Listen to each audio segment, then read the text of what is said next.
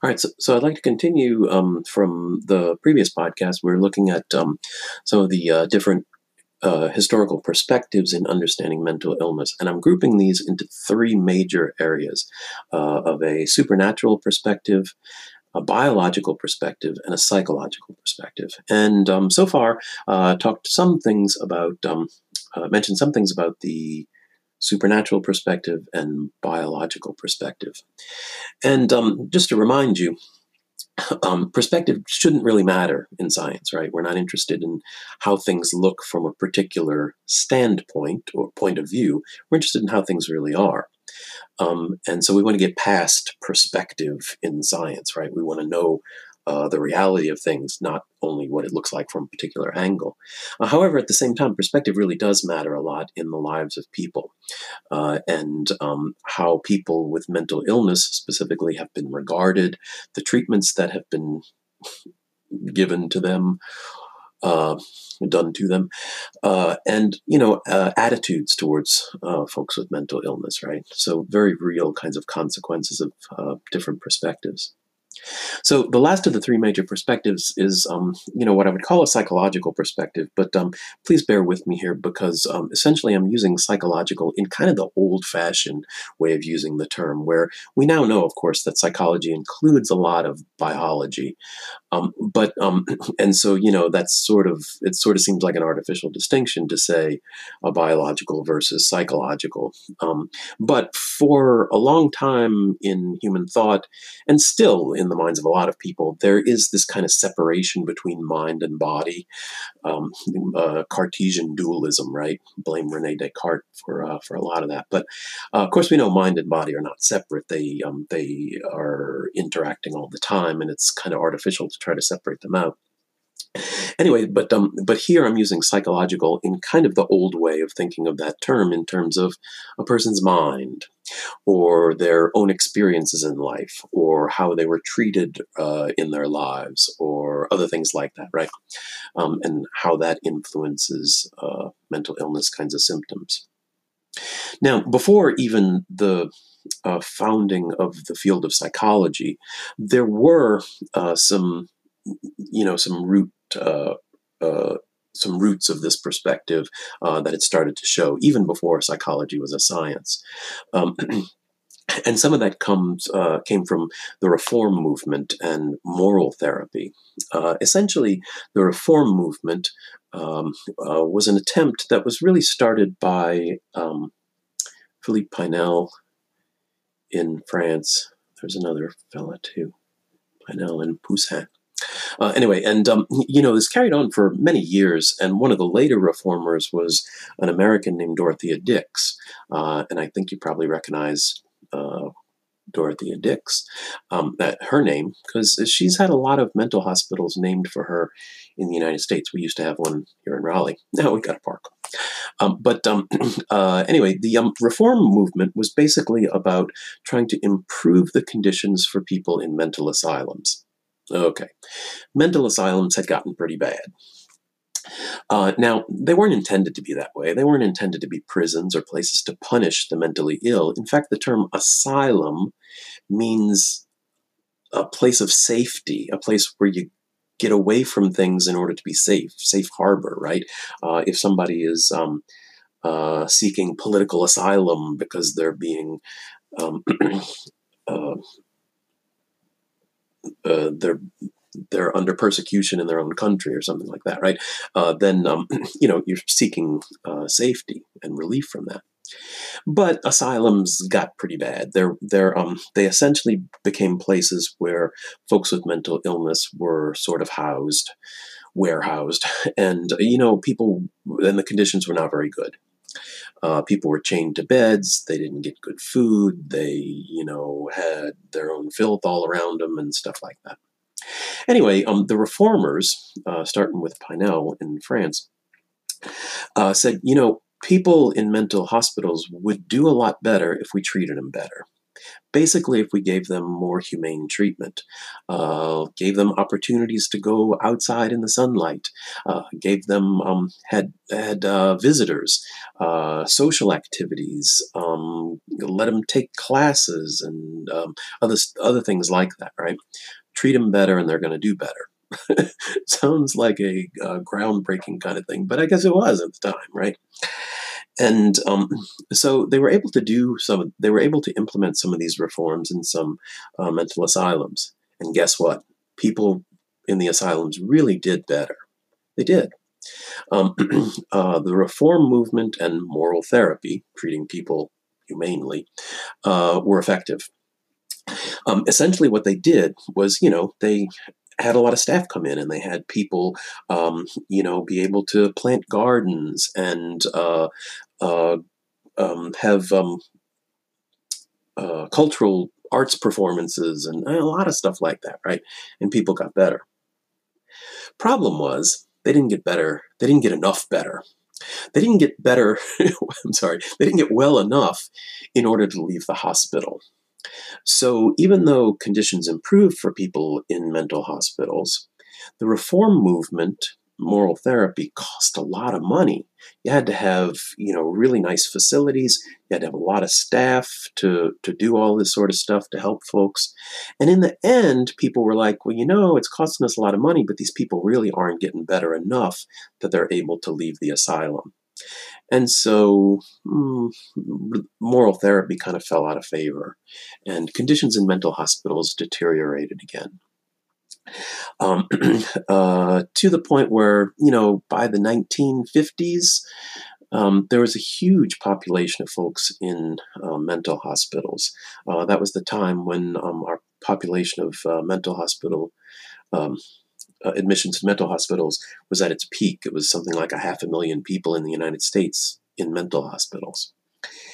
Um, and um, and up until the 1950s, again, there really weren't a lot of treatments for folks, uh, so they were just kind of held there, right? And the and hospitals were um, were often kind of uh, scary, depressing, and awful places. By the 1950s, we did see some improvements. Um, we saw some improvements in terms of uh, breakthroughs in medication. There were some medications that seemed to be seemed to show some effect, uh, and some of the ones that first um, gained wide acceptance were were ones that were medications for treating folks with schizophrenia. Um, phenothiazine drugs, antipsychotic drugs. And um, uh, when they first tried out phenothiazines on folks, they started to get the idea that, wow, these really work for people with schizophrenia. Whereas before, there really weren't a whole lot of effective treatments, right? And, um, and so they got exuberant, I think, and believed for a while that they had cured schizophrenia or found a cure for schizophrenia. And then all these people in the mental hospital, at least the people with schizophrenia, could leave and they could go home or go back to their communities with a um, uh, prescription for phenothiazines and they'd be just fine. Well, that didn't work out too well. Um, uh, this led to the deinstitutionalization movement. It was one of the things that led to the deinstitutionalization movement in the 1950s. Um, essentially, this idea that people could be managed on medications the problem with those antipsychotic medications is that, well, they come with a lot of side effects. So it can be really hard for people to maintain taking those uh, medications and keep on taking them. And when they stop taking them, they often go back to having psychotic symptoms. So, um, so medication compliance was a real problem. The other thing is, a lot of these people had no place to go.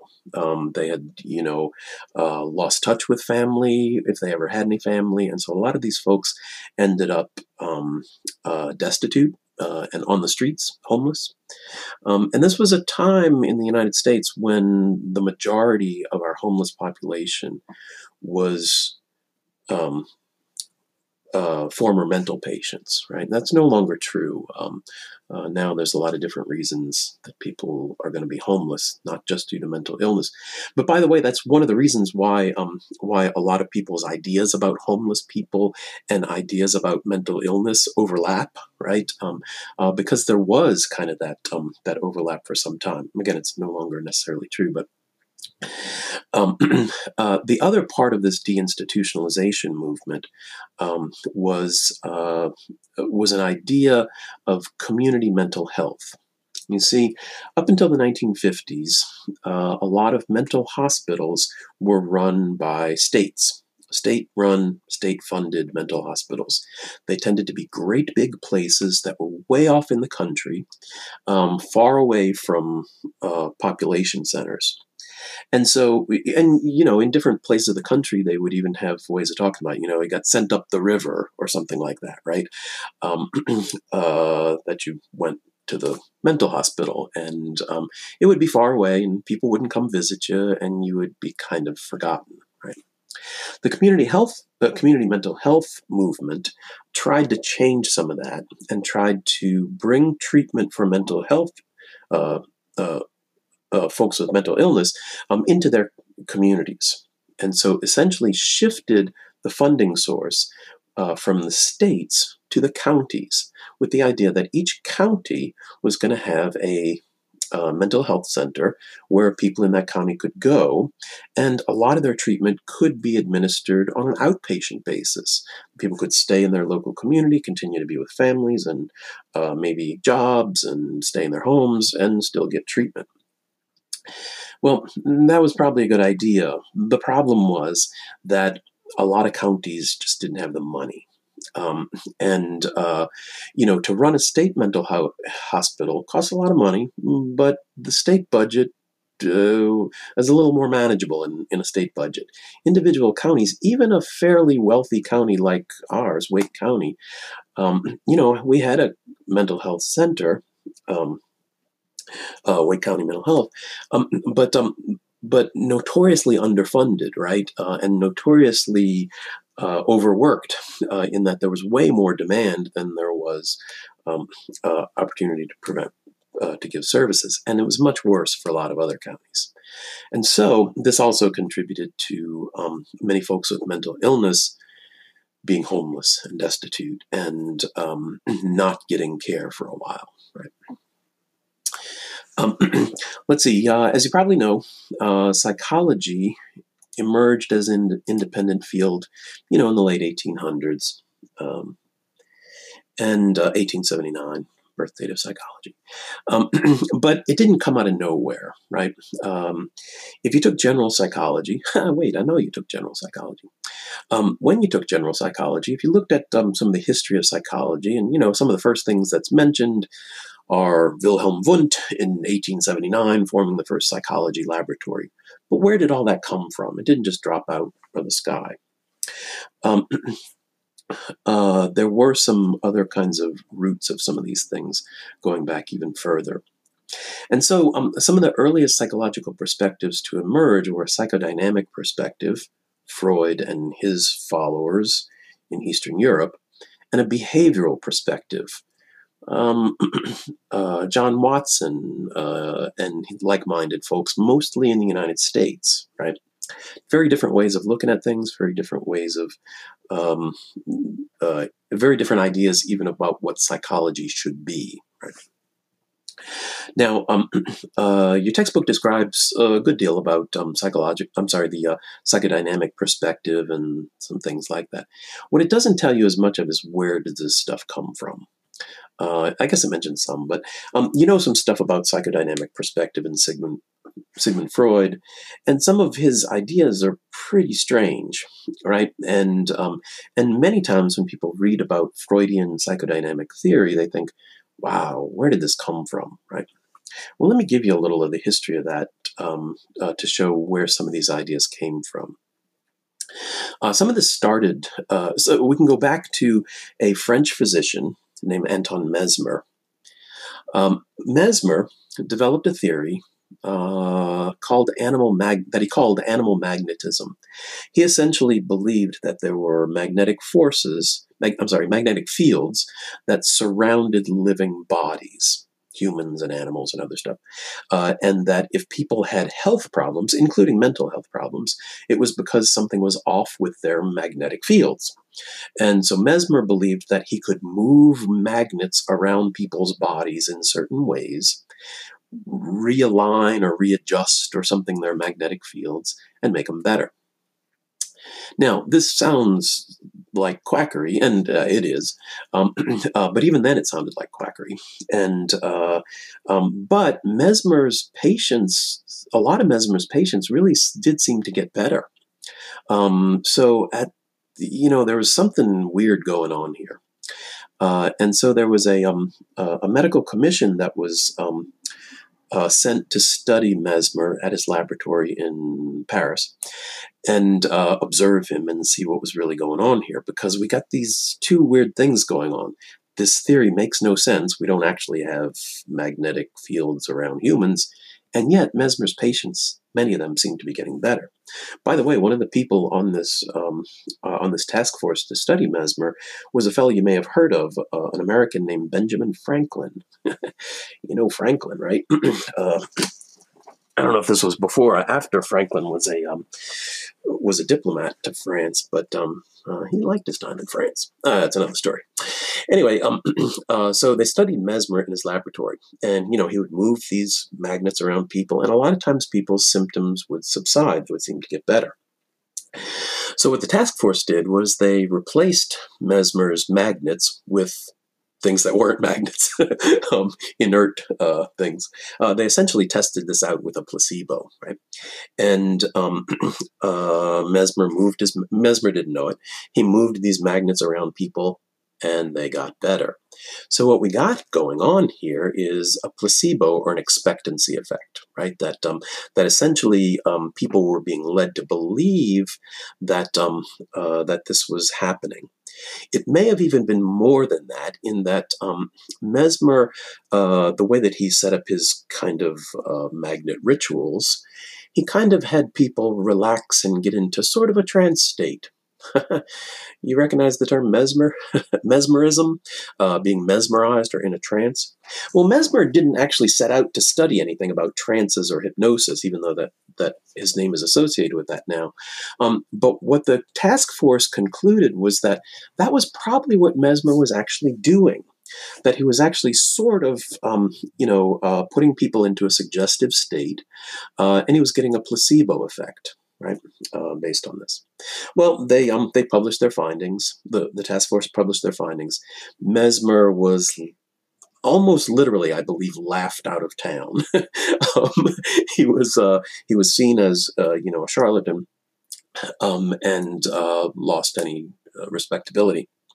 However, um, the idea, though, of suggestion leading to um, uh, uh, symptom abatement um, was a compelling one, and other people got really interested in that, including another French guy, uh, a neurologist named Charcot. Uh, now, Charcot was a very famous neurologist, and um, he did a lot of good stuff. He wasn't an inherently bad guy, uh, but um, um, he was a famous early neurologist, and he would have a lot of people um, come to study with him. And uh, Charcot tested out this idea of the power of suggestion on reducing symptoms in folks. And so he was interested in essentially what we might call now hypnosis or power of suggestion uh, and how that could work. Charcot seemed to believe that, um, that for a lot of neurological patients who had symptoms that couldn't be explained neurologically, that he could use hypnosis to um, improve those symptoms for the people. But as I mentioned before, Charcot was very famous, and so he always had people coming into his lab to study with him. Um, uh, one of those people was a young physician from Vienna, Austria, named Sigmund Freud. Huh, you see where this is going. Um, Freud spent a year in Charcot's lab studying with Charcot and learning Charcot's ways, and this seemed to be formative in the way that Freud um, built his own theory later on. Because here's the thing Charcot seemed to really believe in his heart of hearts that he could hypnotize people, suggest symptoms to them, and they would get those symptoms. Or, uh, on the other hand, uh, hypnotize people who had symptoms and make those symptoms go away. He seemed to really believe that.